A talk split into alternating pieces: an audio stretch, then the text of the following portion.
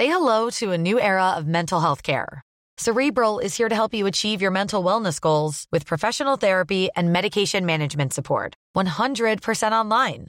You'll experience the all new Cerebral Way, an innovative approach to mental wellness designed around you. You'll get a personalized treatment plan from a therapist, prescriber, or both in a safe and judgment free space. Your cerebral therapist or prescriber will outline a customized plan with clear milestones along the way so you can get to feeling your best. With Cerebral, you're not alone in your mental health journey. We're here to empower you to live a fulfilling life. So take that first step towards a brighter future and sign up today at cerebral.com slash podcast and use code ACasts to get 15% off your first month. Offer only valid on monthly plans. Other exclusions may apply. Offer ends July 31st, 2024. See site for details. Ryan Reynolds here from Mint Mobile. With the price of just about everything going up during inflation, we thought we'd bring our prices down. So to help us, we brought in a reverse auctioneer, which is apparently a thing. Mint Mobile unlimited premium wireless. Ready to get 30, 30, bit to get 30, bit to get 20, 20, 20, bit to get 20, 20, bit to get 15, 15, 15, 15 just 15 bucks a month. So, Give it a try at mintmobile.com slash switch. $45 upfront for three months plus taxes and fees. Promo for new customers for limited time. Unlimited more than 40 gigabytes per month. Slows. Full terms at mintmobile.com. So, you've got an idea for a business, the store of your dreams. There's just one thing to figure out everything. That's why Shopify's all in one commerce platform makes it easy to sell online, in person, and everywhere else. Sell on social media, source products with an app to get that first sale feeling. It's the only solution that gives you everything you need to sell everywhere you want. So, when you're ready to bring your idea to life, power it up with Shopify. Sign up for a $1 per month trial period at shopify.com slash listen.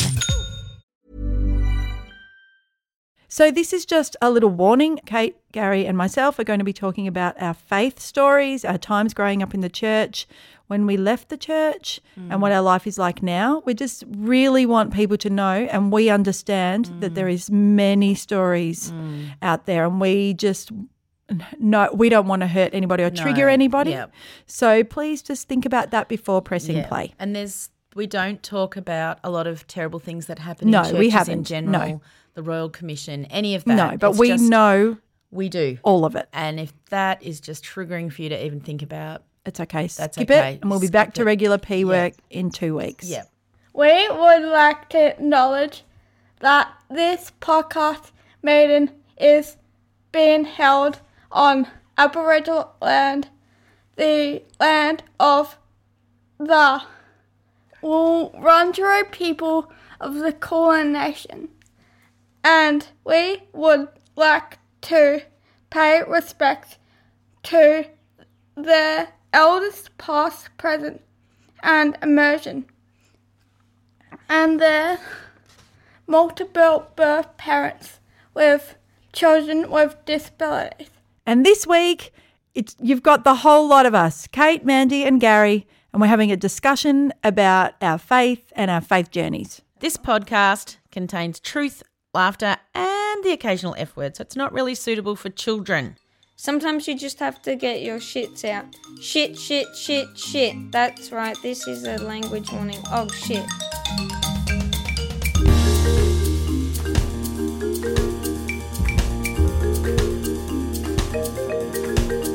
Hi, Kate. Hi, Mandy. Hello, Gary. Hello, ladies. Yay! Got the whole The peas and whole beans together. gang. I did say it could be our first threesome, but yeah. Well, it's my first, I can tell you that. It's definitely Well, mine. mine too, I must say. we are so thrilled to have Gary with us today. Yeah, we are. We um so our episode today is going to be talking about our faith and Mm. um all the things that we've been through as three adults. I think it's going to be deconstructing and reconstructing. Yeah, So yeah. It's going to be um, some heavy things and lots of light things because Yeah.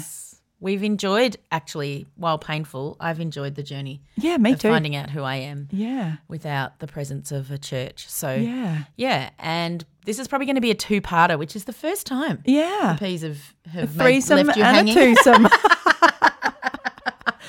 You're assuming we've got something worth saying. Well, yeah, but We we, always do. we do.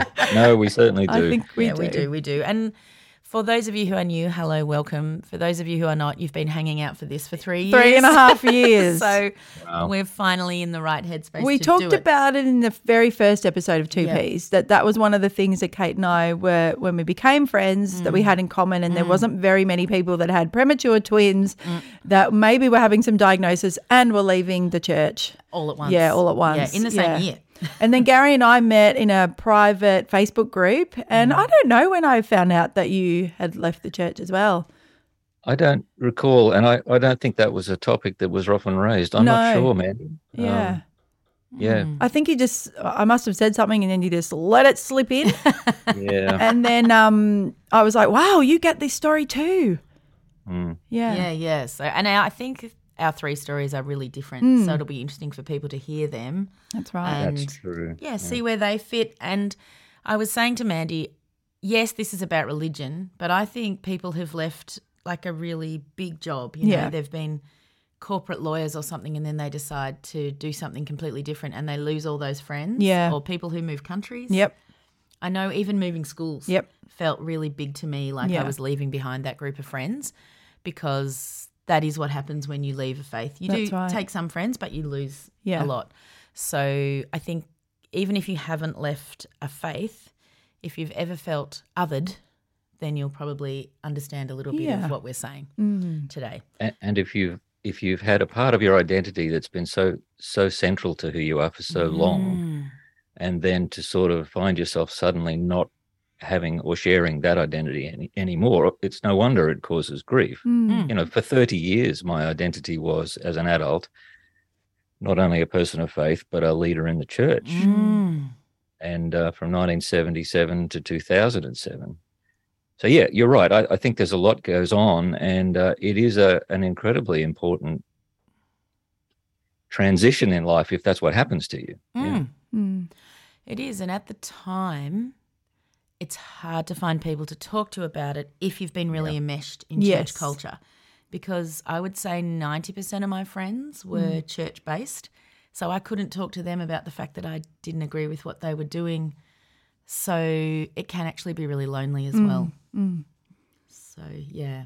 But here we are. So we thought, let's talk about this. What did I say in the email? I said, let's say we're going to keep this full of light and hope and truth. Mm, yeah. So this is not. In the, we're not criticizing. Oh, no. We're not. Um, Putting people down, any of that stuff. As Kate and I've always said, we've got people very close to us that we love that Mm. are Christians and that are in the church. And so, And I know yeah, we're really mindful of that. really mindful. And I thought maybe it might be nice to just do like a couple of minutes each of, you don't have to say the religion if you don't want to, but were you born into it? Yeah. Did you choose it? Did your parents choose it? So do you want to go first, Gary?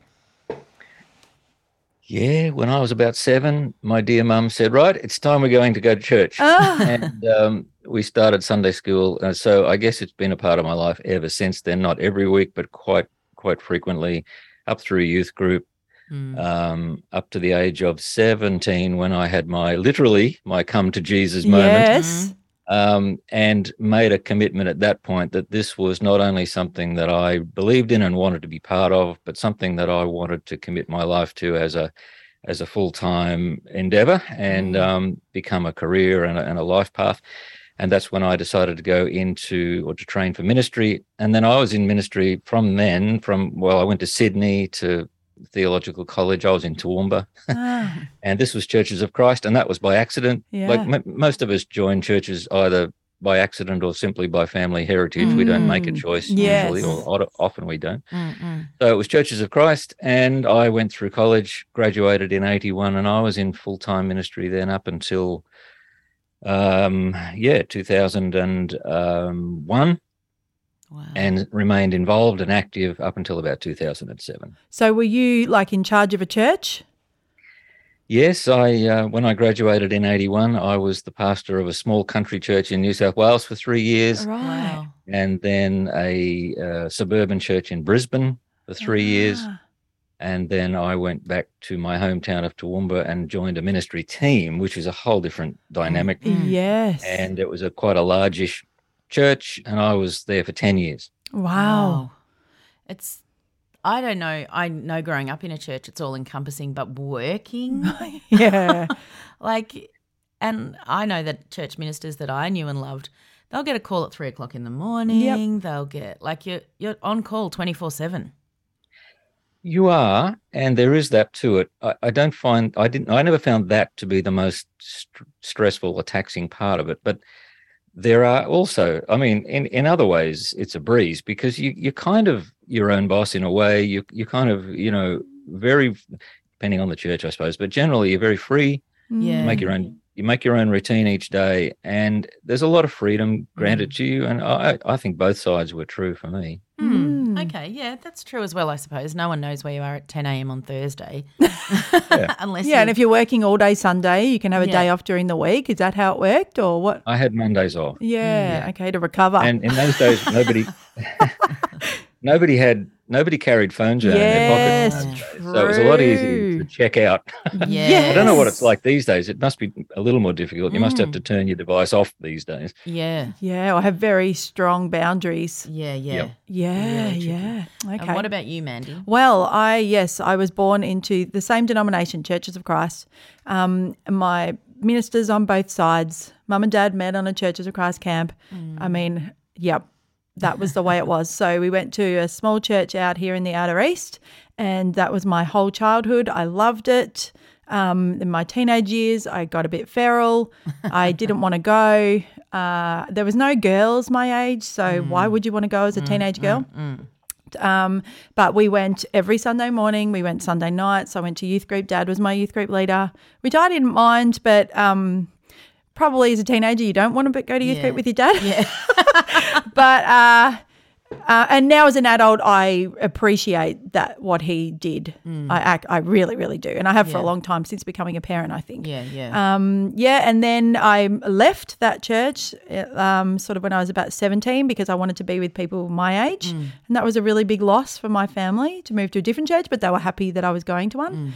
And then I stayed there. Um, and it was sort of like Bible Belt, eastern suburbs, Melbourne. And I stayed there right up until I had the twins. And then I dabbled back for a couple of years. Mm. So that was sort of Two thousand seven. from 1976 to 2007 ish. Yeah. Yeah. Uh, but when I was in the big church in my early 20s, I was a worship leader. So mm. I was a youth group leader, all in the early 20s.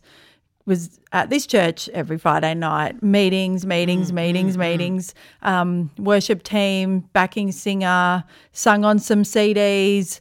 Like, it your whole loved it. It was my whole life. Apart from working, that was my life. I don't think people realise outside of a church. Like I think it's like being in the cheer squad and the banner making for a footy team. Yeah, or- yeah. Like it's yeah, everything you everything. do Yeah. is about that church and Yeah. the amount of volunteer hours that goes into Yeah. churches is absolutely Enormous. blowing. You cannot comprehend it. And I think probably that's why I went into so much detail in the Mm. book because I wanted people to see what what Oh, how much of my life was in the church. So Yeah. then to leave it, what that meant. because I Yes. think people sometimes think, oh, you go for an hour on a Sunday. No, Mm. it was like, okay, we've got a worship meeting Monday night. We've got small group Tuesday Mm. night. We've got, you know, coming to help youth group Friday night. Mm. Then we've got to be at church early to have a rehearsal. So we're getting there at four o'clock. We're going to rehearse for two hours. Then we'll do the service. Yeah. Then we'll do the service for two hours. Then, you know, I'd be. Then we'll go to the pancake park. absolutely exhausted. Yeah, yeah. Then we'll go to, or we'd go to the keg. Yep. And we'd turn up at seven o'clock at night or seven thirty, and there'd be like forty people, and the people at the keg would be like, "Oh, here oh, comes, the Comes Christians." They're not going to buy much alcohol. I know they'll buy no alcohol. They'll just try and scrimp and save on every bit of food because I've got no money. oh dear. Oh. so But as you said when so much of your life Yes. is, is engaged that way there's a lot at stake there is There a lot and of if stake. you, if yeah. you lose that you're losing a lot Yes. yeah, Yes. yeah. And also the dreams of your future. So I'm going to come here. I'm going to be here with my husband. I'm going to re- bring my children up here. Mm. We're going to have this exact same life. Um, they might go to a Christian school or, you know, all those sorts of things that you think might be. Um, and then they're not. Yeah, it's Yeah. yeah, it's a it's like a divorce. Yeah. really, it is. Yeah. Um, and so for me, I my dad was Irish Catholic, my mum was just some nominal Protestant. Um, and then mum really got obsessed with um, I mean, they're mainstream religions, but they're alternate. So the Yeah. Jehovah's Witness, the Mormons, and the Seventh Day Adventists. Yeah. So not quite sure why she was drawn to those Might have been the people that she Well, met, and I think- must have been. those religions. They um they go out and get people to come in. Yeah. So she could was at home Yeah. with kids, and someone was knocking on her door. Got it. and they were happy to she wanted to study the bible she wanted to learn stuff and they are more than happy to spend hours doing that with you Yep.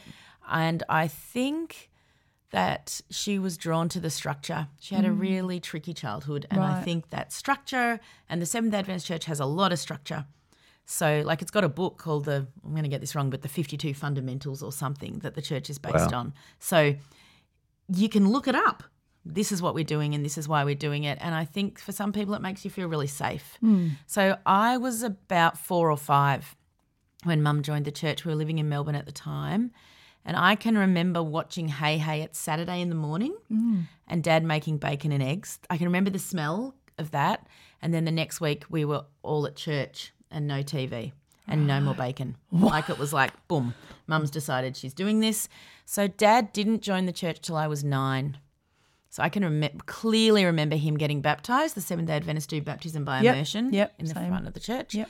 So I can really remember that. I remember I got a pink velvet dress. So I was pretty excited about that. Yeah. Um, so yeah, but dad really loved mum, so he just started coming. But it was quite funny because he used to smoke, and Seventh Day Adventists do not smoke. No. There is no nicotine, Yeah. caffeine, alcohol, and he'd go out in between. We had Sabbath school and church because we go on a Saturday, and he'd have a cigarette, and then he'd come back in. And he was actually, they just assumed he was an Adventist and they got him to lead the children's like divisions. And then they nearly lost their mind when they found out he was a Catholic who smoked. Anyway, it caused quite controversy. Oh, there's no due diligence back No, in the 80s. no, no due diligence. I couldn't look up his history on Facebook.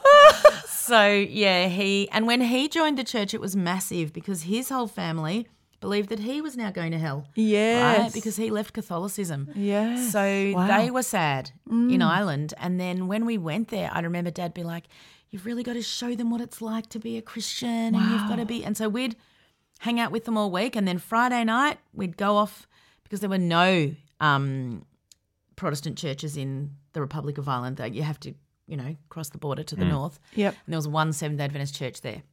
And so we had a camper van and we'd go and camp so that we could go to church and wouldn't see my cousins and Wow. yeah, and it was just for them as well really confronting because everyone's Catholic in Ireland. There's Yes. no other religion, or back then especially. So, and for us growing up in the Seventh day Adventist church, it is all encompassing. Hmm. You go to Seventh day Adventist schools. You most people worked for the church, so Mm-hmm. we moved we moved between Melbourne and Sydney when I was a kid, but when we ended up in Melbourne when I was ten, and we lived out in the Yarra Valley, the Weet-Bix factory was there. So sanitarium's owned by the church. We had a big church publishing house. We had that published all the books. They've got lots of books at the church. We had a hospital and a nursing home and a massive church. So I'm going to say a third of the town was mm. Seventh Day Adventists. Mm. Yep. So it was like this mecca, really. Mm. And, you know, half the shops didn't even open on Saturdays because there just wasn't enough people going shopping. Yep. So it was, and it was the same. Like we did youth group on Friday night, like Vespers. Then all day Saturday, you'd pretty much be at church. We did Sabbath school from nine thirty till eleven, church from eleven till probably one. Usually have a lunch at the church, mm-hmm. maybe an afternoon meeting, and then in winter when the sun set, we could have a youth group. But in summer we couldn't because the sun didn't set till nine Of o'clock. course. Killer. And so we'd have to like Seriously. Yeah. yeah. Wow. And you have to go for a walk by the river, but not hop in. Or, um, yeah, so lots of bushwalking. Lots. Maybe that's why I hate it now.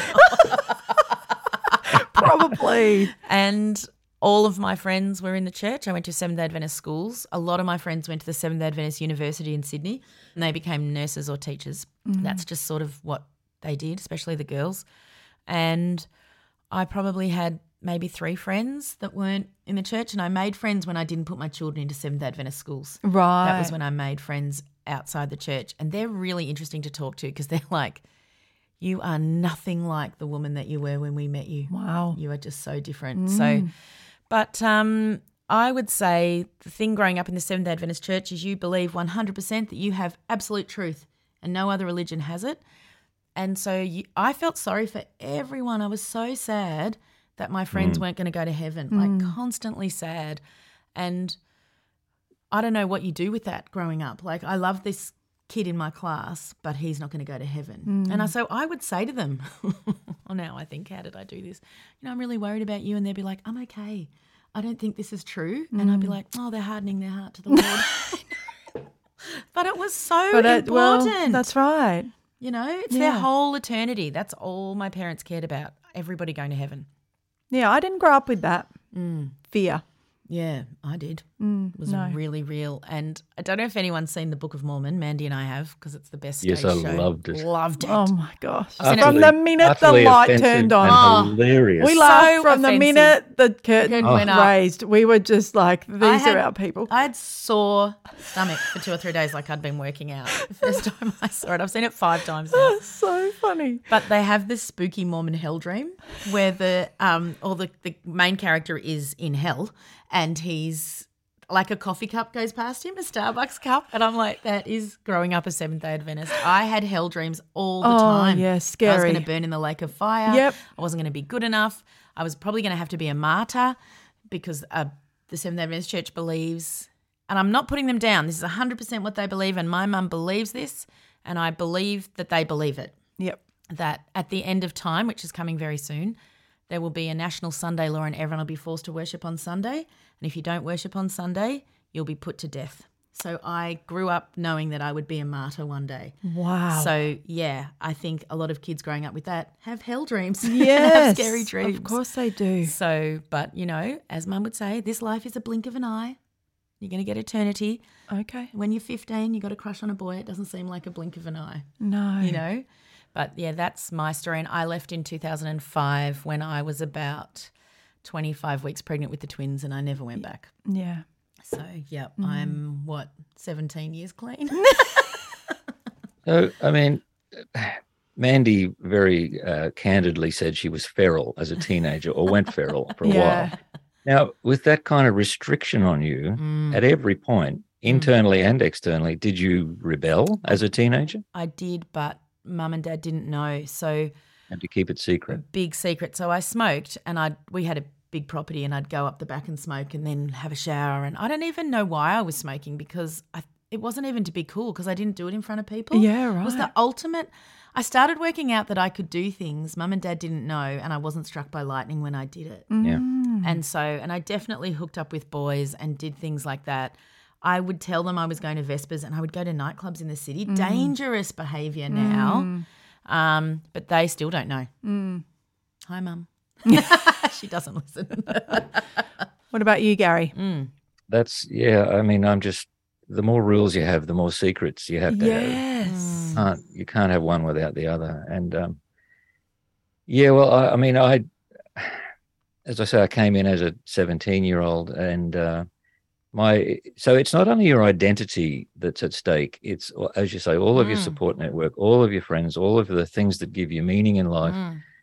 all of the uh, comfort you can receive from light is tied up is tied up with this community or with this tradition or with this belief and you know beliefs are very powerful things especially when you're a teenager Mm. because you're still trying to shape what they are you're still trying to find out who you are and what you're going to be and what you're going to do and um, I, I think for some there is a comfort in that there is a Mm. security in that and we all seek and need security but Yep. honestly um, it's no wonder we end up in, in our adult lives reflecting on um, things we regret or things Mm. we felt we had to do because we didn't want to Mm. do them or things we chose like you mentioned the nightclubs i mean um yeah these things um you say they're not a criticism in, in a sense we we have to accept the fact that if Mm. um, if we're being restricted in some way Mm. that's going to affect us as humans because Yep. we're not built that way Yeah. anyway And we don't, don't get know. to experience. I do. I did grieve probably when I was about 45. I really grieved for my youth. Yeah. And I thought, oh, I didn't get a youth. Mm. I was working at the church. You didn't. Volunteering all the time. And I, you know, we weren't allowed to go to the movies. So I missed all the social constructs that were happening at the time. you did. I used to sit on the bus on the way to school, listen to the people behind me talk about what happened on Neighbours, because my parents were the strictest, so we didn't even have a TV. And then I would retell that at school so that no one knew that I didn't have a TV. Ah, yeah. So, I- I mean, you learn how to get around it of so you don't feel like an idiot. Yeah. But um, yeah, you just, you miss huge chunks. I remember because my parents we were okay with Mm. TV and I could read things and go to movies and stuff like that. But I remember one of my cousins coming over and sleeping over and going, "You're allowed to watch video hits," and I was like, "Yeah, crank it up."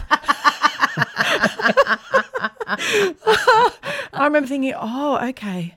Oh, yeah. I was just so grateful that the bus driver played the radio. Yeah, so you could keep up with the songs. keep up with the songs. Yeah. So, and I've always loved music. Loved it, loved it, loved it. But I wasn't allowed to go to any concerts. So Yeah. my best friend Rachel was brought up in a similar way. And I reckon every concert we go to, and her and I probably go to a concert every three or four months, we hug and cry. We can't believe that as 50 year old women, we're allowed to be there. Wow. And I, we always say to each other, if we could tell Oh ourselves no. we were We going to get there. to do it. Oh. Yeah. and I don't I know it is that is a criticism. You're right, Gary. I do think that parents truly believe they're doing the right thing. I respect my course parents they do. so much. Yes, of course. Of course they do. No but one's they wanting don't to harm give anyone. you choice. No. Because it's not just missing out on things that are fun. When you say missing out on your childhood, there is that part of it.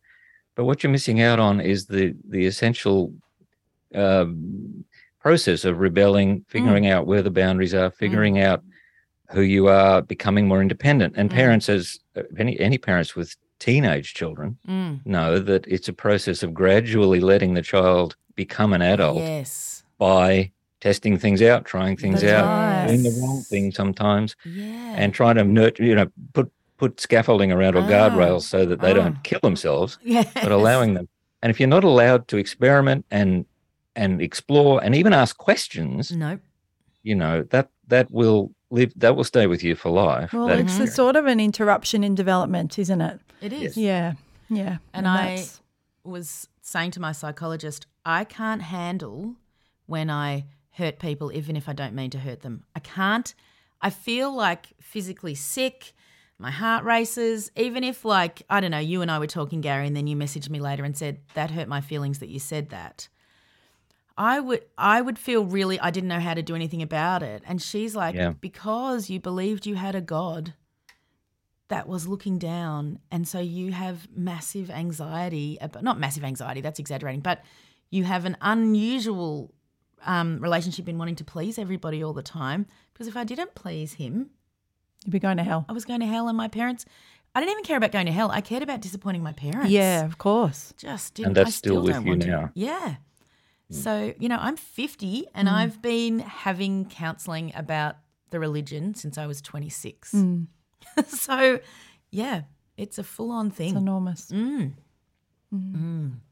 So anyway, Have we got a story from our childhood that it brings a warm feeling about being in the church? you want to go? No, I will go. Yep. And I wrote about it in the book too. And it's one of the funniest things about the editing of the book is that we were in the musical Psalty, the singing songbook. Oh, I loved Psalty the singing songbook. And Oh. but when I wrote the book, I wrote it P Yes. S A L T Y, but it came back from the editor and she cut the P off, and it was Yes. just salty S A L T Y. I like it. And I had to write back and say, no, no, no, it's salty as in the Psalms. and I just chuckled. But being a part of a musical, Hmm. um, practices, learn the songs, charity in the church mouse choir, like it was just fun. Dad was making the costumes, you know. he's a carpenter. That was all. That was all his stuff. Yep. We were doing all that together. We were in the crappy old hall, and that was just a fun time. They're really Yeah, learning all the church songs. works hard to keep families together. Yeah, yeah, yeah, Especially when the kids are little. yeah. But mm. I do all. Yeah. Anyway, that's my warm. Yep. You got a warm feeling? Uh yeah, so when I my warm feeling really is that when we moved to Melbourne, I was really sad. I did not want to leave Sydney. The church in Sydney had heaps of girls and friends and I went to school with them. We moved to Melbourne. I didn't know anyone, you know, new school, new church, so it's pretty big because it's your whole world. But my best friend Rachel, her dad, her mother had died when she was five, and her dad started dating a Seventh day Adventist woman. So she brought Rachel to church. So Rachel was completely unchurched Right.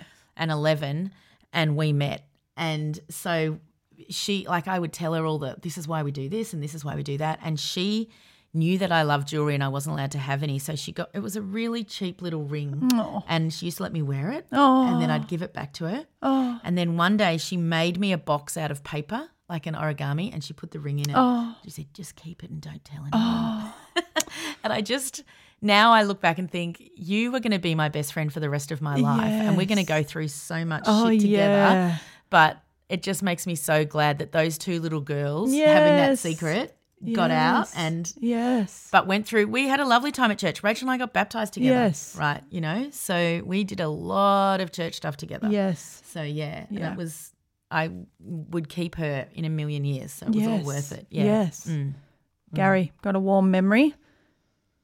Well, I was thinking of a funny story, but then you- uh, warm memory. Yes, they, they go together. I, my best friend in the world, who who is I think still my best friend uh, that I've known since I was five, and I have had a similar um, connection to the church all this time. Although he's still in it, Mm. Yeah, right. Yes. Lots of my friends. Yep. Mm. exactly. And so you know he's never left it. I don't. We don't talk about it. He Mm. doesn't care whether Yeah. I'm part of the church or not because we're friends. But Yeah. that was a significant divergence for us. Totally. we, we knocked around we knocked around together a lot as teenagers and later on as adults because church was so serious you know it was Yes. always so everything was so serious yeah and so you can't be serious all the time and we would always find something amusing going on or we would have a go at something we were we weren't terribly rebellious but i do remember once we um we were teenagers in this church which was in the inner city of Toowoomba and it was a gothic or neo-gothic kind of building you know Right. um, tall tall spires and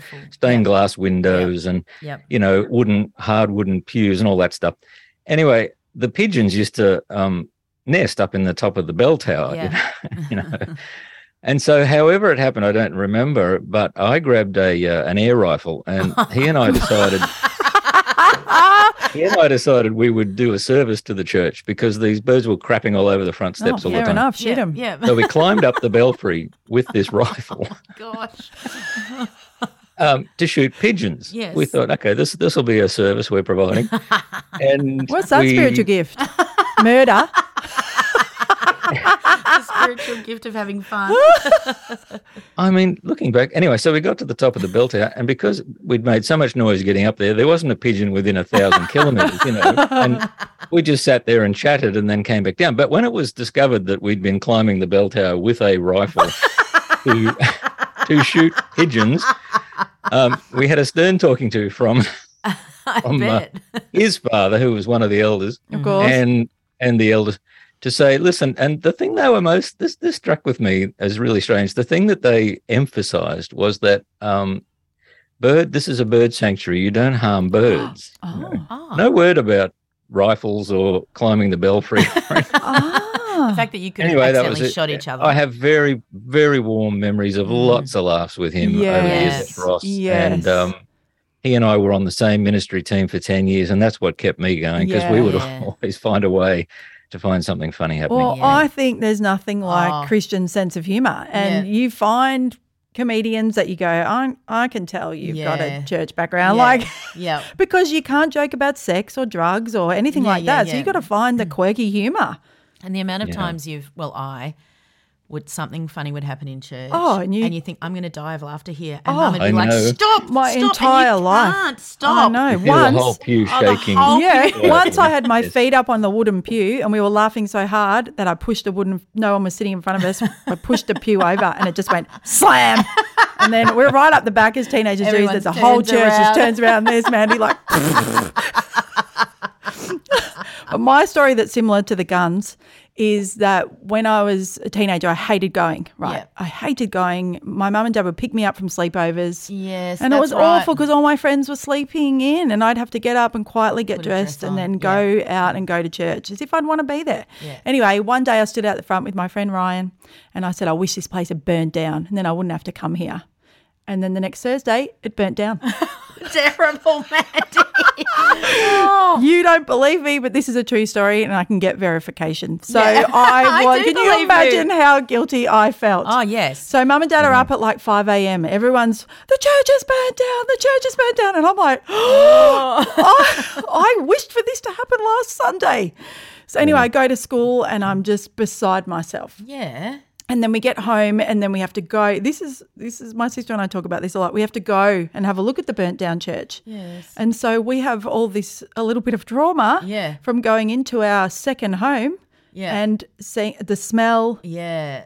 all I mean, we spent our whole life there. Yeah, So yeah, you can imagine it burning down. Yeah. And I think I'm the one that's done it. Yes. Yeah. Terrible. Put a hex on the church. So I so then my friend's like, You said you wanted the church to burn down. I was like, yeah, I didn't, I didn't do it. it. I'm 15. Anyway, th- I think eventually my guilt must have come out and I've Yeah. told mum and dad. And then apparently, then someone else came up to me and said, Don't worry. One of the elders had said, The only way we could ever get new buildings is if the church burnt down. So you're not the only person that said it. Okay.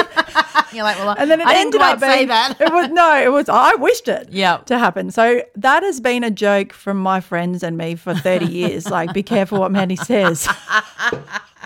so anyway, it got rebuilt, but that was a horrendous time because we were fished off to all the churches in the area while it got rebuilt. So we'd have to go to the Catholics for Sunday school, the Anglicans for girls club, Yeah. the whatever the Whenever there was a spot. Whenever there was a spot, we were moved. So it was actually way more traumatic. and I had to go more. Yes. More trips. Yes. Yep. Yep. Yep. So yeah, how's about that as a 15 year old? Feeling the guilt of burning down your church. We had this time where a taxi was parked out the front of our church. I don't know why. And the minister said, This is, I'm not lying. He said, and does anyone know where the devil is? And then the taxi spoke on his little thing, which came over the church intercom, and he said, "I'm out the front of Nunawading Seventh Day Adventist Church in Central Road in Nunawading." and people like, and someone ran out there like, "It's a taxi!" and then we laughed. I think all the children shit themselves. Right? They're like, "This is it. He's here. He's coming." oh my goodness. Mm. Oh, Garry, you're speechless.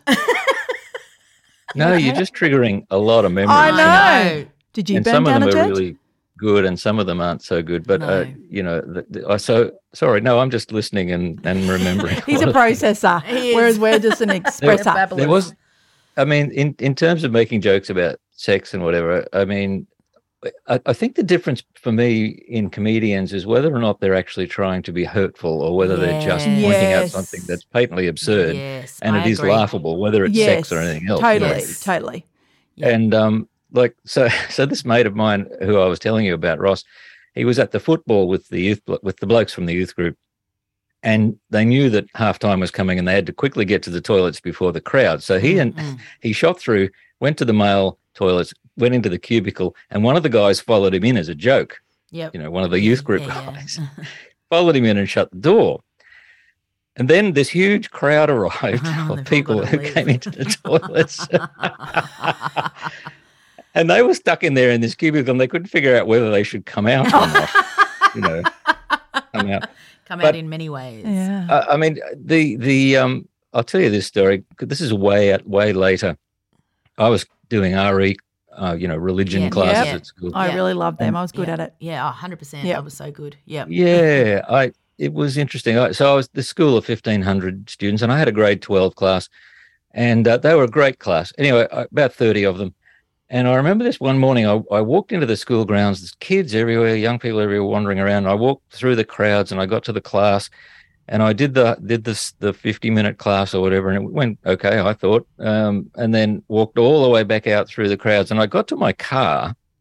And I could see my reflection in the window of the car. And it was then that I discovered that my fly was off. Oh, Garry! Oh! You know, I mean, it hadn't just come down. I hadn't oh. pulled it up at all. It was completely open. Oh, And I could even see my pale blue shirt through, you know, oh. behind my dark I top. can feel the shame. Garry, the RE teacher with his zip undone, that would have caused I know. so and I much thought, I hilarity. can't ever Go go, back, back. to this school again. You oh, know? And so no.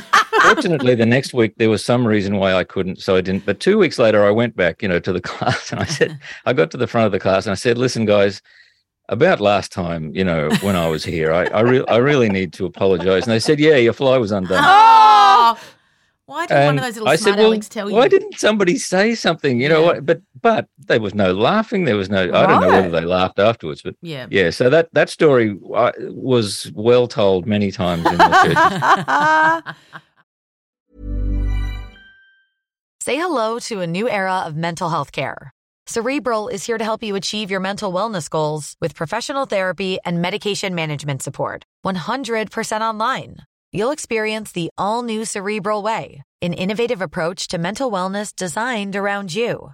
You'll get a personalized treatment plan from a therapist, prescriber, or both in a safe and judgment free space.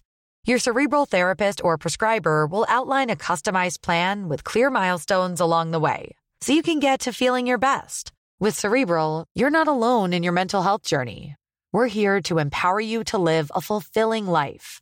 So take that first step towards a brighter future and sign up today at cerebral.com slash podcast and use code ACAST to get 15% off your first month. Offer only valid on monthly plans. Other exclusions may apply. Offer ends July 31st, 2024. See site for details. Hey, I'm Ryan Reynolds. At Mint Mobile, we like to do the opposite of what Big Wireless does. They charge you a lot, we charge you a little. So naturally, when they announced they'd be raising their prices due to inflation, we decided to deflate our prices due to not hating you. That's right. We're cutting the price of Mint Unlimited from $30 a month to just $15 a month. Give it a try at mintmobile.com slash switch. $45 upfront for three months plus taxes and fees. Promo for new customers for limited time. Unlimited more than 40 gigabytes per month. Slows. Full terms at mintmobile.com. What were the funny things that you did like at youth group and stuff? Did you have like acronyms for groups or did you have what were the stuff you did as teenagers? Like for us, we had the progressive dinners, so we Oh, would go to each other's houses. So I we'd have to walk it. and get the. We'd have a progressive pizza. We'd get the base at our house, and we'd go and put the cheese on at Oh, so and so's really? house. Then we'd move to the ham at the next person's house. Then we'd get the Yeah. pineapple. Then we'd go back to the church and cook the whole pizzas. Oh, no. Because everyone sort of lived in the area, so we could all walk around to everyone's house. I love those Oh, nights. I loved progressive dinner, but we'd do like chips and cheese was Yep, at one house. yep. Then the next house you'd have soup, and then Yeah. the next house you'd have and Yep. who the coolest people you'd finish at their house, Yeah. so that you could hang. You know, they had two. Did you ever living have a regressive dinner no. Yes, we start with where you start with dessert? Oh, that would have been much better. Definitely did. Oh, we dear. had oh, we, our church used to do themed dinners. Yep. So like the church would be done like a ship, and Yes. everybody would dress up as they were going on a cruise. and- yes, lots Yeah, of dress ups. Lots of dress Yes. ups. So many. And Exactly. We couldn't. I think the fancy dance. dress, the fancy dress store stores that have survived are connected with churches. They must be. Absolutely. We loved a We loved fancy them too. And Dad Oh. would build all sorts of things. Oh, so many Yeah. props. Pyramid. I remember him going as a pyramid once. built a whole wooden pyramid. Oh, I know. So it's very social. There's, you oh, know, it's so it was social. very social. Very we, social. You know, as, talking about you, you know, you you were saying, Kate, we dancing was out. You couldn't dance no. because somehow or other that would lead to death and destruction. I don't know, but um, so we we wanted to have a barn dance, you know, Mm, and so so, we we had it quietly, but we had to advertise it as rural movement to music. rural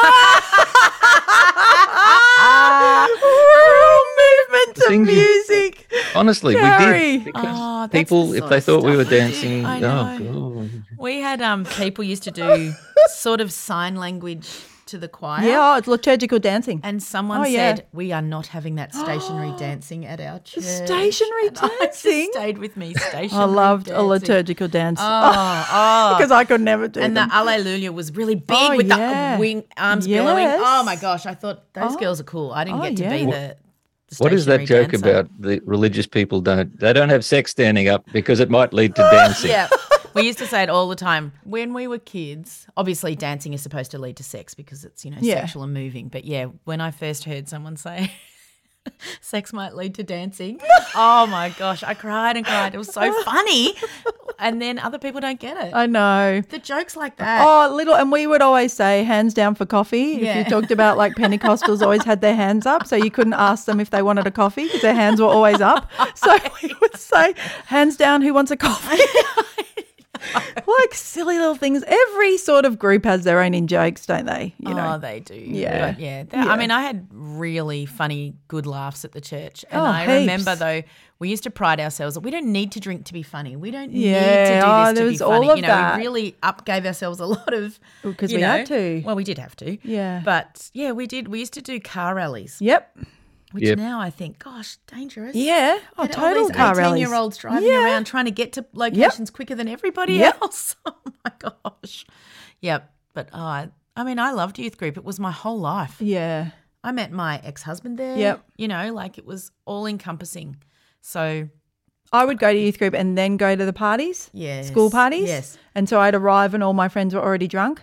Mm. And so I'd just have to go, oh, we've just done um, the $2 night where I'd walk down to the shops and had to get spend get as many things as I could for $2. So we'd go to the, the like the old fashioned Bunnings and Mm. buy 200 little bolts that were a cent each. Like you had to, then I'd go, hi guys, and they're all like, Mandy's here. Talk about colliding Ah. into worlds. the world's well, I was at a mainstream school, always was. So I was always jostling between Mm. I'm weird. I want to be like you guys. I love my church world, Mm. but I know I'm weird all my whole life. yeah, yeah.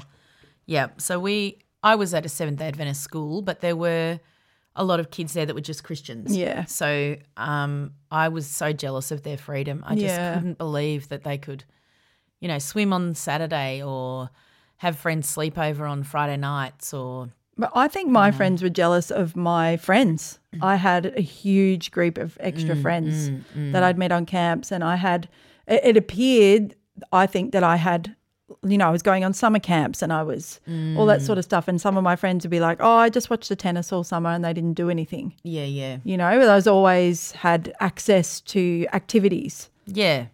Yeah, we did. We did summer camps and all of that sort of stuff. But I think I I don't think my friends were jealous. No, I'm not saying jealous. Maybe they were just um, they couldn't understand how social I was because their their um, school friends were their friends. yes, that's right. Yeah. Well, that Whereas was I was really, like, you're my school friends. I've got my church friends. I've got yeah, no, we were all the one gang. yeah. So, but I will say that I think my love of music is from church. Oh, 'cause I was in the choir and totally. the band. and Oh, I Garry, yeah. did you play an instrument or sing or anything? No, I sang, but I um only choir singing. Yeah, I didn't sing solo. no, Yeah. but it's still choir singing is so Oh. good for the soul. And I think when I left, what did I go to? A choir. Choir Yeah. singing. Because I was like, I've got to find something else. And I think there's something to be said for when you've grown up in something that you're mm. searching for whatever dogma might might fit. Mm, mm. You know, and so I was like, okay, I can join a choir. I know they've got structure. There's an international body. Um, all right, I have to go every Monday night. It's two and a half hours. Okay. And then the first night we went and they didn't pray at the end. And I was like, what? I know. I just left. I know. I was like, oh, but they had like a singing in ceremony and a singing out ceremony. And mm. so there was all those things that I think mm. I had to replace it with. Mm. Or I was trying to find how can I replace all these rituals? The loss of the rituals were really big for me. It's really big. I I think that's why people who are completely agnostic or atheist still sing Christmas carols Yeah. because the tradition and the ritual is so comforting. Mm. You know, you don't, Yeah. and for two hours a week or whatever, you don't have to think. And I would cry at that choir for years, and people didn't realize. They just used to go, Oh man, he's going to cry again. And I was like, No, because you don't understand what I lost. Yeah. And um, to come here and sing with you every week, Yeah. none of you know. No, none I couldn't know. really say why. Well, you can. Yeah. And yet, it's so tricky because even this is tricky because you can't express some things without hurting people you love. That's love. right. That's so, right. and Yeah. that's where I think I struggle the most because is there freedom then? Like if Yeah, I don't think so. And I'm not talking about hateful speech. I'm just saying, well, I don't mind that. I don't mind if you drink coffee. You mm-hmm. know, like, yeah, I think, yeah, I struggle. I struggle with where is, because when you're growing up in the church, you're always taught we have freedom, we have peace. And then I found all that when I left. I found complete freedom. For me, not knowing what, what's coming ahead is such peace. Mm. Where I know other people really need the other Mm. and won't understand what I'm saying, but the fact that there's no guarantees, so therefore, you know, I'm if there's a heaven or there's not a heaven, well, so be it, but I don't feel like I need to get there. Mm. Mm. So, yeah, it's it's just a huge Yeah, mindset. we, we we get defensive about what we believe, don't we? Mm, And mm. even if somebody is not criticizing what we believe, but they don't believe it, Mm. that is taken almost as a threat Mm. against what I believe. You Mm. don't believe that? What are you talking about? Of course, Mm. you know, Mm. And it can seem as if it's an attack when really all you're doing is being honest uh, Mm. about your belief. Mm. That's why I had to come up with the term I'm having a extended faith crisis Yeah. because I couldn't say I, I can't go anymore. No. Um, so I, I I just came up with that line and I felt like it sort of explained something. And I'd have the two reactions: the recoil or the me too. Yeah. And then I'd be Yeah. like, oh, I'm finding some people. Mm. Yeah. Yeah. Yeah. Mm. So linking into that, what what was your reckoning, Garry? Was it an overnight thing or was it a gradual thing? Like why did you stop? Oh, well, as with most things, it was gradual, but there were some moments that punctuated it that, that were quite memorable. It, it was a process, I think, of growing out of what I had accepted before and questioning all kinds of things. And it a lot of that did coalesce around Christopher's birth and his Mm. first few years. And I can't complain about the treatment we got in the church or anything. It wasn't that we felt shunned Mm-mm. or anything, but I did suddenly feel like I was no longer part of that tribe. You know, Mm. it that I was now ushered into a new and different tribe and Mm. didn't really know how to fit that in. Mm. And there were questions that came up to me about um, who this God is, and you know, all those standard questions. Mm. Why did these things happen? Um, Mm-mm. but that didn't lead me to leaving the church. I that led me on a very interesting journey of figuring out uh, who this God is, and um, I, it was a drift. There were moments where I thought this this is just um, all made up. Mm. You know, I- yes. People people have said to me a couple of times, well-meaning friends have said, "Now, well, but how do you explain?" You know where we came from, all of the complexities and everything. I said, "Well, I can't explain it, Yeah. but I'll tell you, your explanation doesn't make any sense." Oh. I know, but to Yeah. them it and does. so there was a lot of I, I tend to live in my head a lot so there was a Mm. lot of that internal uh, head stuff going on for me and uh, one day it just dawned on me ah okay it makes sense to me that this is made up I, I can Mm. see how that could happen Mm. and i can see how you know it's difficult for people to get out of it once they're in it and Mm. yeah, that's fine. I um I just don't believe it anymore.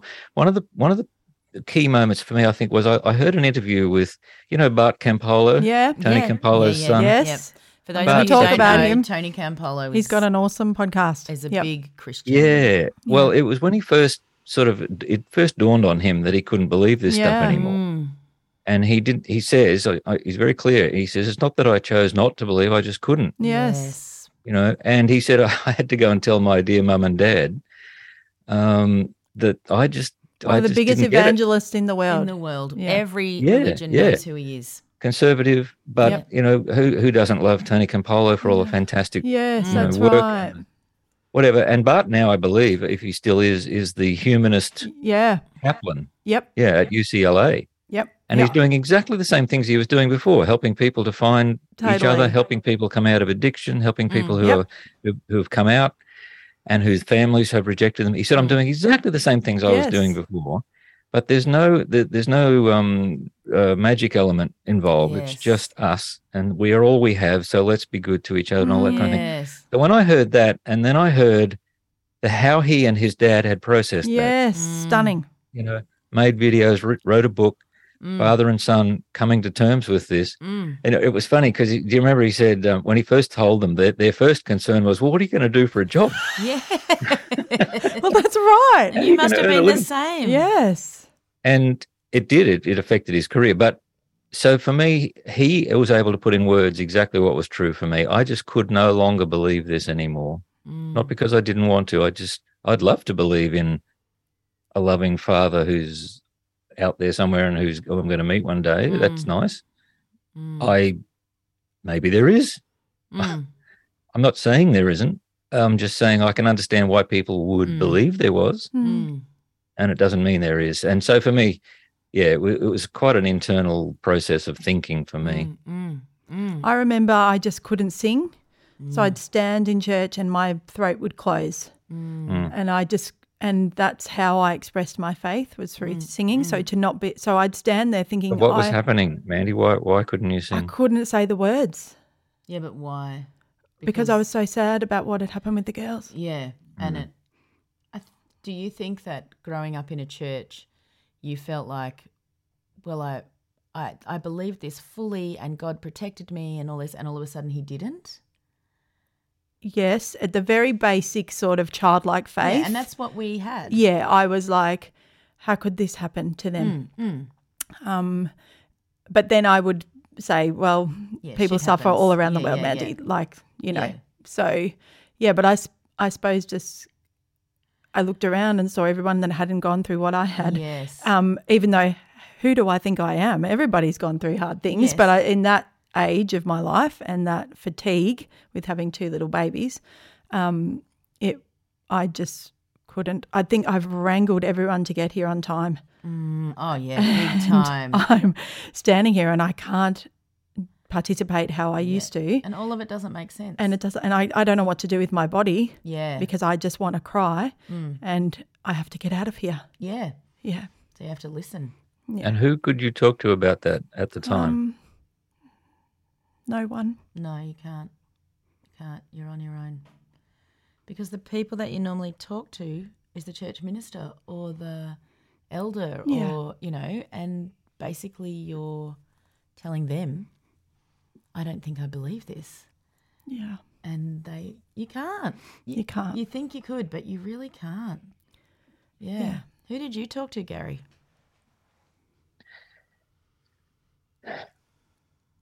No one. Yeah. See, you can't. And I think Tamara and I talked about it a bit, Mm. uh, tried to process that, but we weren't really in a good place where that helped either. Mm. Yeah. And I actually think churches, if I could go back to a church today and stand up in front of them, I would say, you need to have a way for people to kindly leave. Yes. That's what you need. Yeah. The same effort that you bring people in with, Yeah. you should extend And that. honouring. Yeah, and honour that they did this and they loved it and they're welcome back to reunions and Yes. you know, because there is no way out except for for me, I Mm. had to slam the door. And that's painful. Yeah. Like super painful to realise that those people well, don't want you they want you there, but only if you believe what they believe. Mm. And I think there's much to be said for, um, well, I can only speak for a woman, first time mothering with twins, Mm. to get there, Oh, to think about trying to breastfeed. Oh, to think about changing nappies, Mm. to think about the exhaustion of getting there to then listen to some turkey burger talking about things that you just don't even Yep. care about anymore. yep. And I just remember thinking, I can't even hear you. Yep. I, I, I, what is the point in me coming here? I'm so tired. so tired. You could be napping and your husband's home and he could actually have taken the girls for a walk. I, I, I think there's a lot to be said for the women that are busting their asses. Oh, women. yeah, and our mothers did that. Well, my Oh, mum did that definitely. definitely. Yeah, and then did it, and then possibly didn't work. Mm. And so now our generation and down are saying, "Hell no, I'm going to work. I'm not Yeah. volunteering my whole life." Mm. Um, yeah, there, there has to be repercussions of that. They still volunteer though. Yeah, they do on top of it. They really yeah. do. Yeah, a lot of my friends do, and I admire them. But I think I just was, I was so the most tired I've ever been in my whole life. I Oh, couldn't do it. definitely, Definitely. So you're not making good decisions anyway. No, You're that that's right. That's right. I was trying to work that out, and then that guilt of I'm not bringing them up in the church, Oh. and um, my parents are so upset. And Oh yeah, you're Yeah. breaking.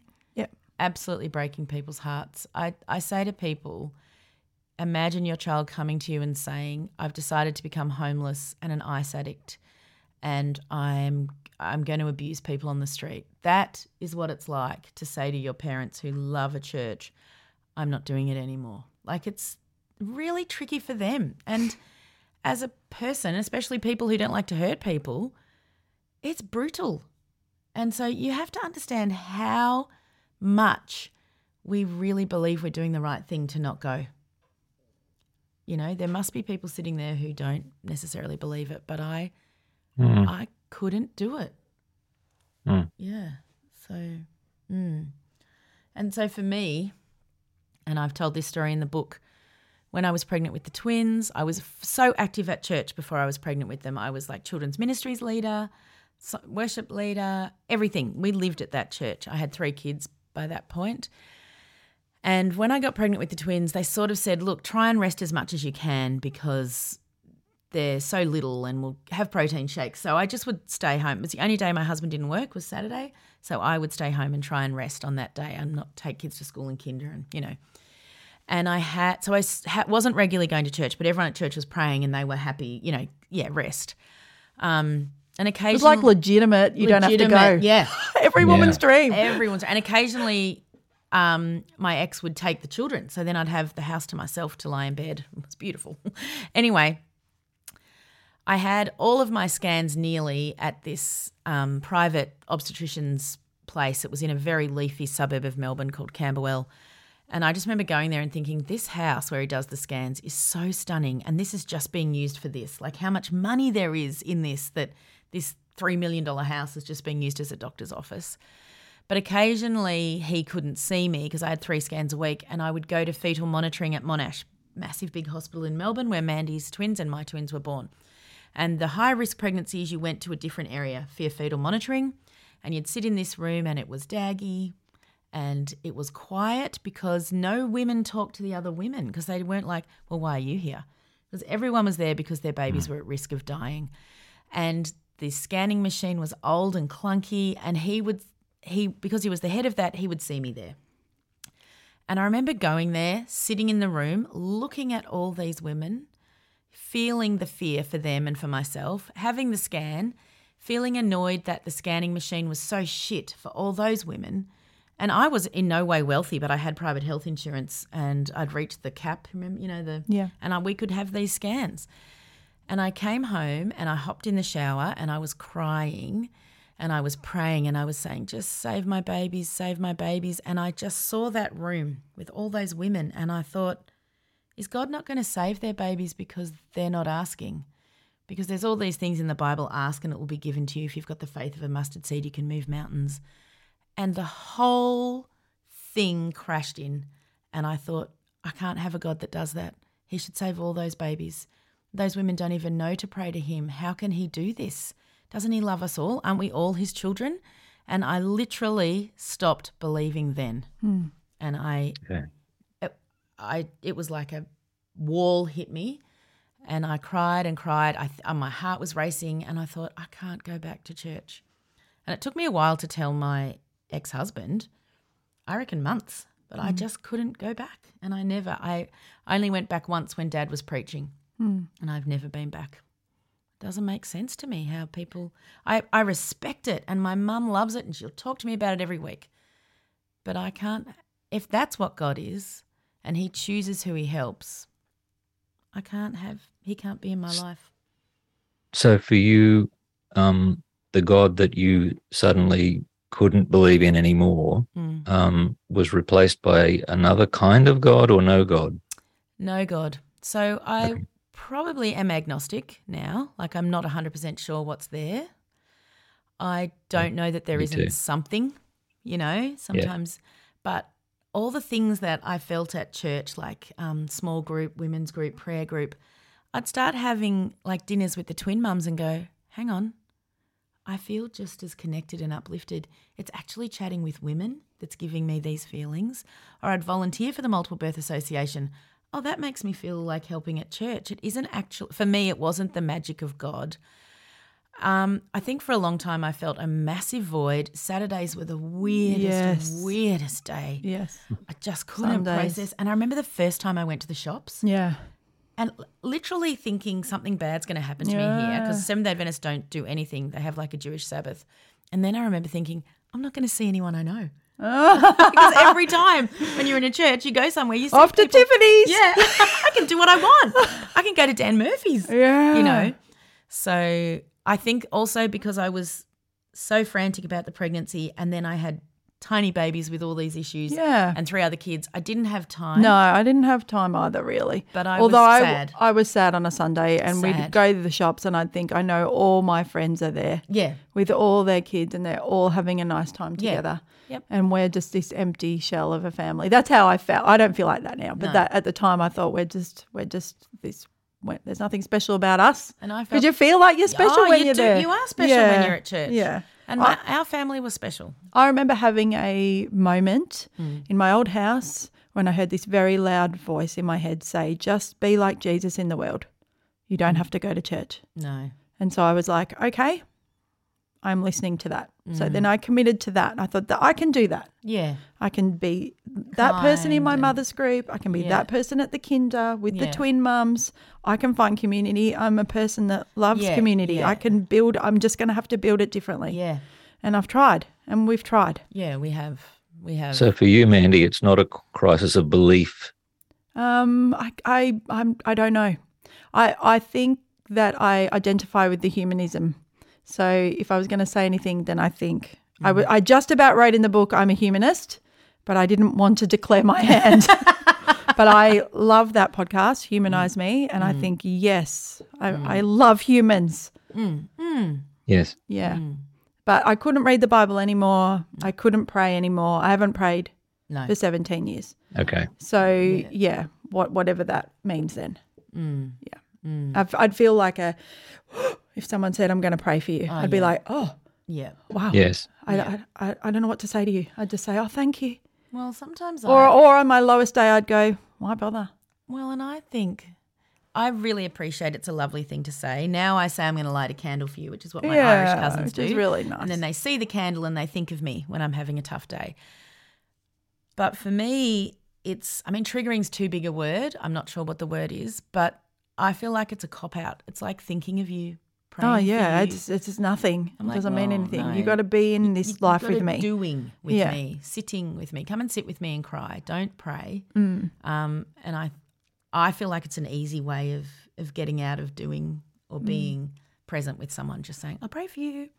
So I don't really like it. I, I think it's lovely that people do it, but it's not something that I find comforting when someone says to me, "I'll pray for you." And I didn't know there was the word deconstruction. I didn't know that then. And it's sort of really big now, mm, isn't mm, it? Mm, the idea of deconstructing and then reconstructing.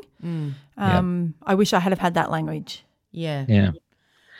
The flip side of not necessarily being comfortable offering to pray for someone is being asked to pray for Oh someone. yes, yes. And that, that's Garry. where it gets awkward because then how, how much do you explain at that moment?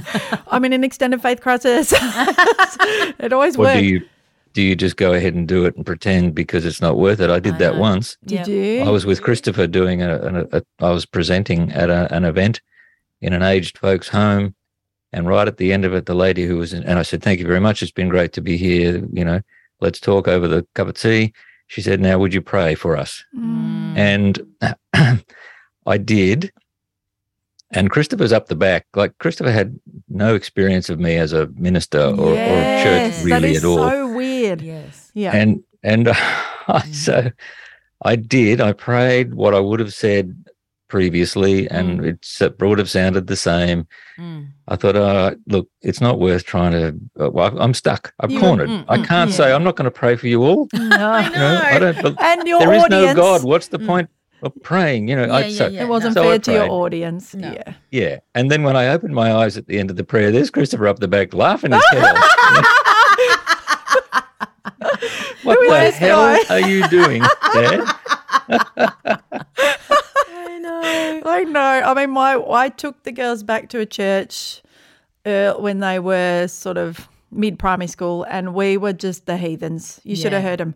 What's that bath? Why are people drinking that drink? Yeah. I don't care about Jesus. Yeah. I want to go home. This is boring. Yeah. These seats are uncomfortable. Who are these people? Like I was just like, oh my gosh, we are these people. How could my children not know anything about this? No. It was so weird and funny. And then I just escaped out of there because I was like, I cannot do FOIA talk. No, I, no, I can't. I, I'm. I'm not your people. No. I, I I'm trying. I'm, I'm trying to find a place again. Mm. I don't know. I don't know what I'm doing.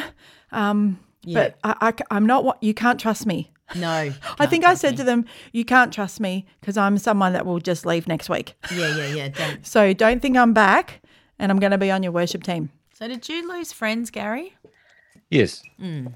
Um, not not in an overt way, but Mm. people backed off. People Mm, won't, mm. you know, won't connect with me anymore. Yeah, Mm, and I, I suspect they just don't know what to say Yeah. or what's going on, and they don't want to get into it. I think Mm. they probably join the dots. They put two and two together and get six, and they decide, Mm. oh, Garry's turned his back on God. Yep. Um, and I know that he, you know, if I got into an argument with him, he'd probably win. So I'm not going to get into it. Yeah. Yep.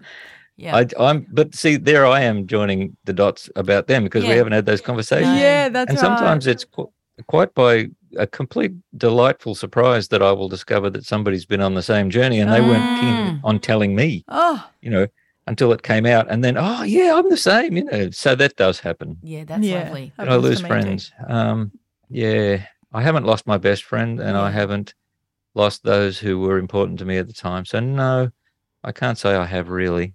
Mm.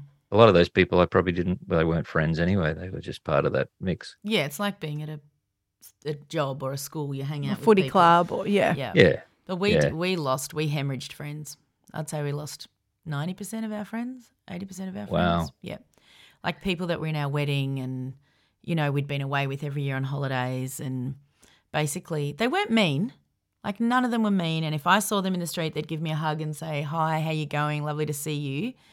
But the thing that people said to me all the time, and if you're a Christian listening to this, do not say this. We miss you at church. And I just wanted them to say, We miss you.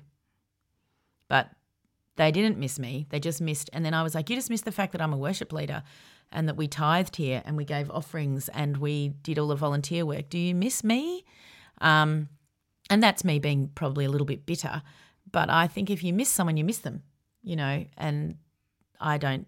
I mean, they obviously don't miss me. They're not ringing me every week. And that was a long time ago now. And I've rebuilt friends, but it's, and thank God I have Rachel. Um, and I have, you know, a couple of friends from school that I'm still friends with. But someone said to me recently something about, um, they were being hurtful, but they said something about, oh, you, you don't have, you've, something about you don't have old friends. And I said, well, no, because they all left. They won't, they won't be involved with me now. So, you know, when you you think about rebuilding your life at 33, which I know people do when they move overseas or, you know, All sorts of things. and you know, we've all had it with children with disability where you're like, "Oh, this is a new life."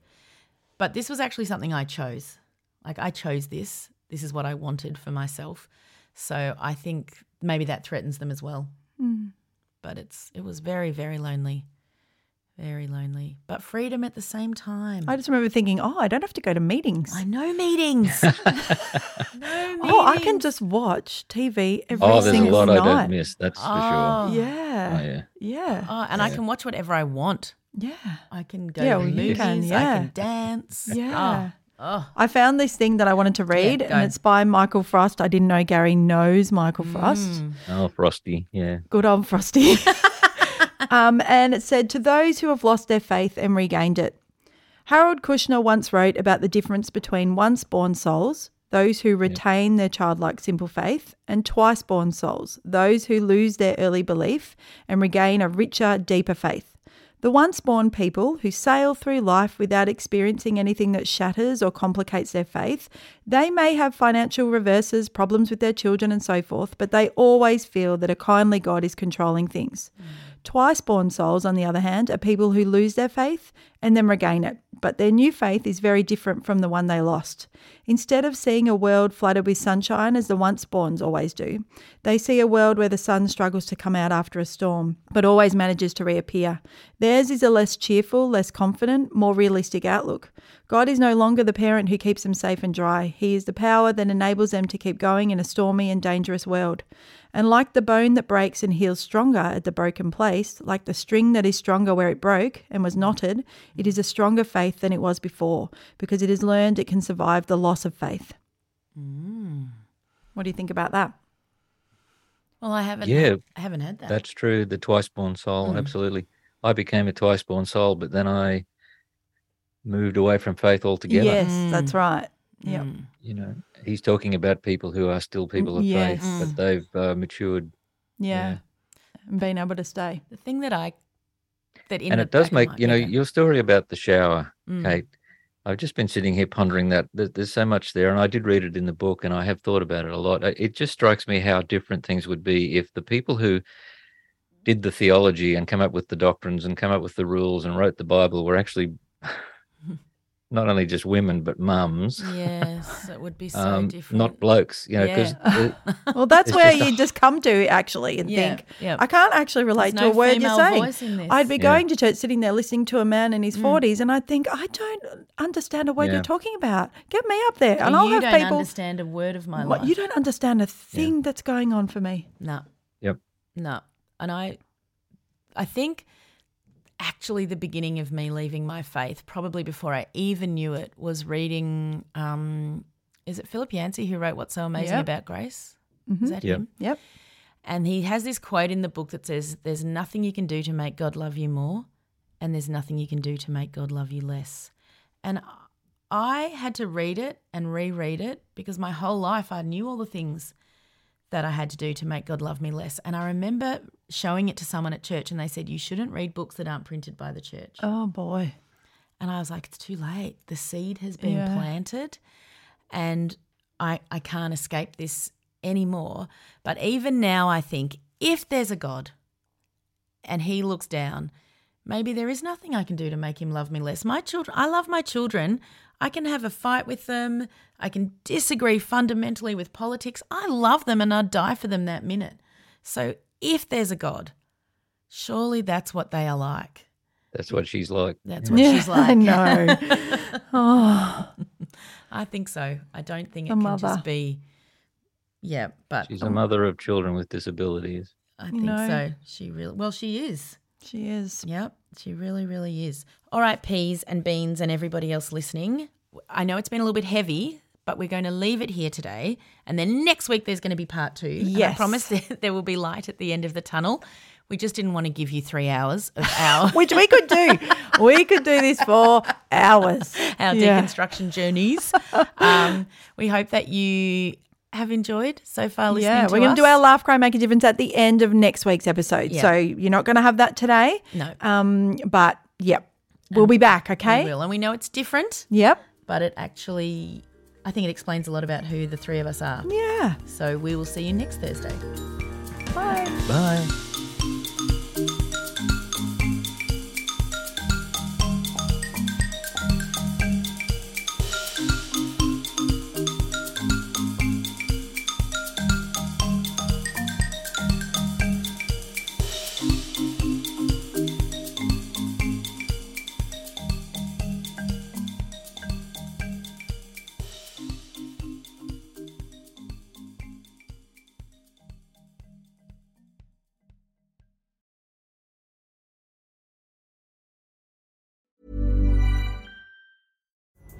Pulling up to Mickey D's just for drinks? Oh, yeah, that's me. Nothing extra, just perfection and a straw. Coming in hot for the coldest cups on the block. Because there are drinks, then there are drinks from McDonald's. Mix things up with any size lemonade or sweet tea for $1.49. Perfect with our classic fries. Price and participation may vary, cannot be combined with any other offer. Ba da ba ba ba. Join us today during the Jeep Celebration event. Right now, get 20% below MSRP for an average of 15178 under MSRP on the purchase of a 2023 Jeep Grand Cherokee Overland 4xE or Summit 4xE. Not compatible with lease offers or with any other consumer incentive offers. 15,178 average based on 20% below average MSRP from all 2023 Grand Cherokee Overland 4xE and Summit 4xE models in dealer stock. Residency restrictions apply. Take retail delivery from dealer stock by 4 1. Jeep is a registered trademark.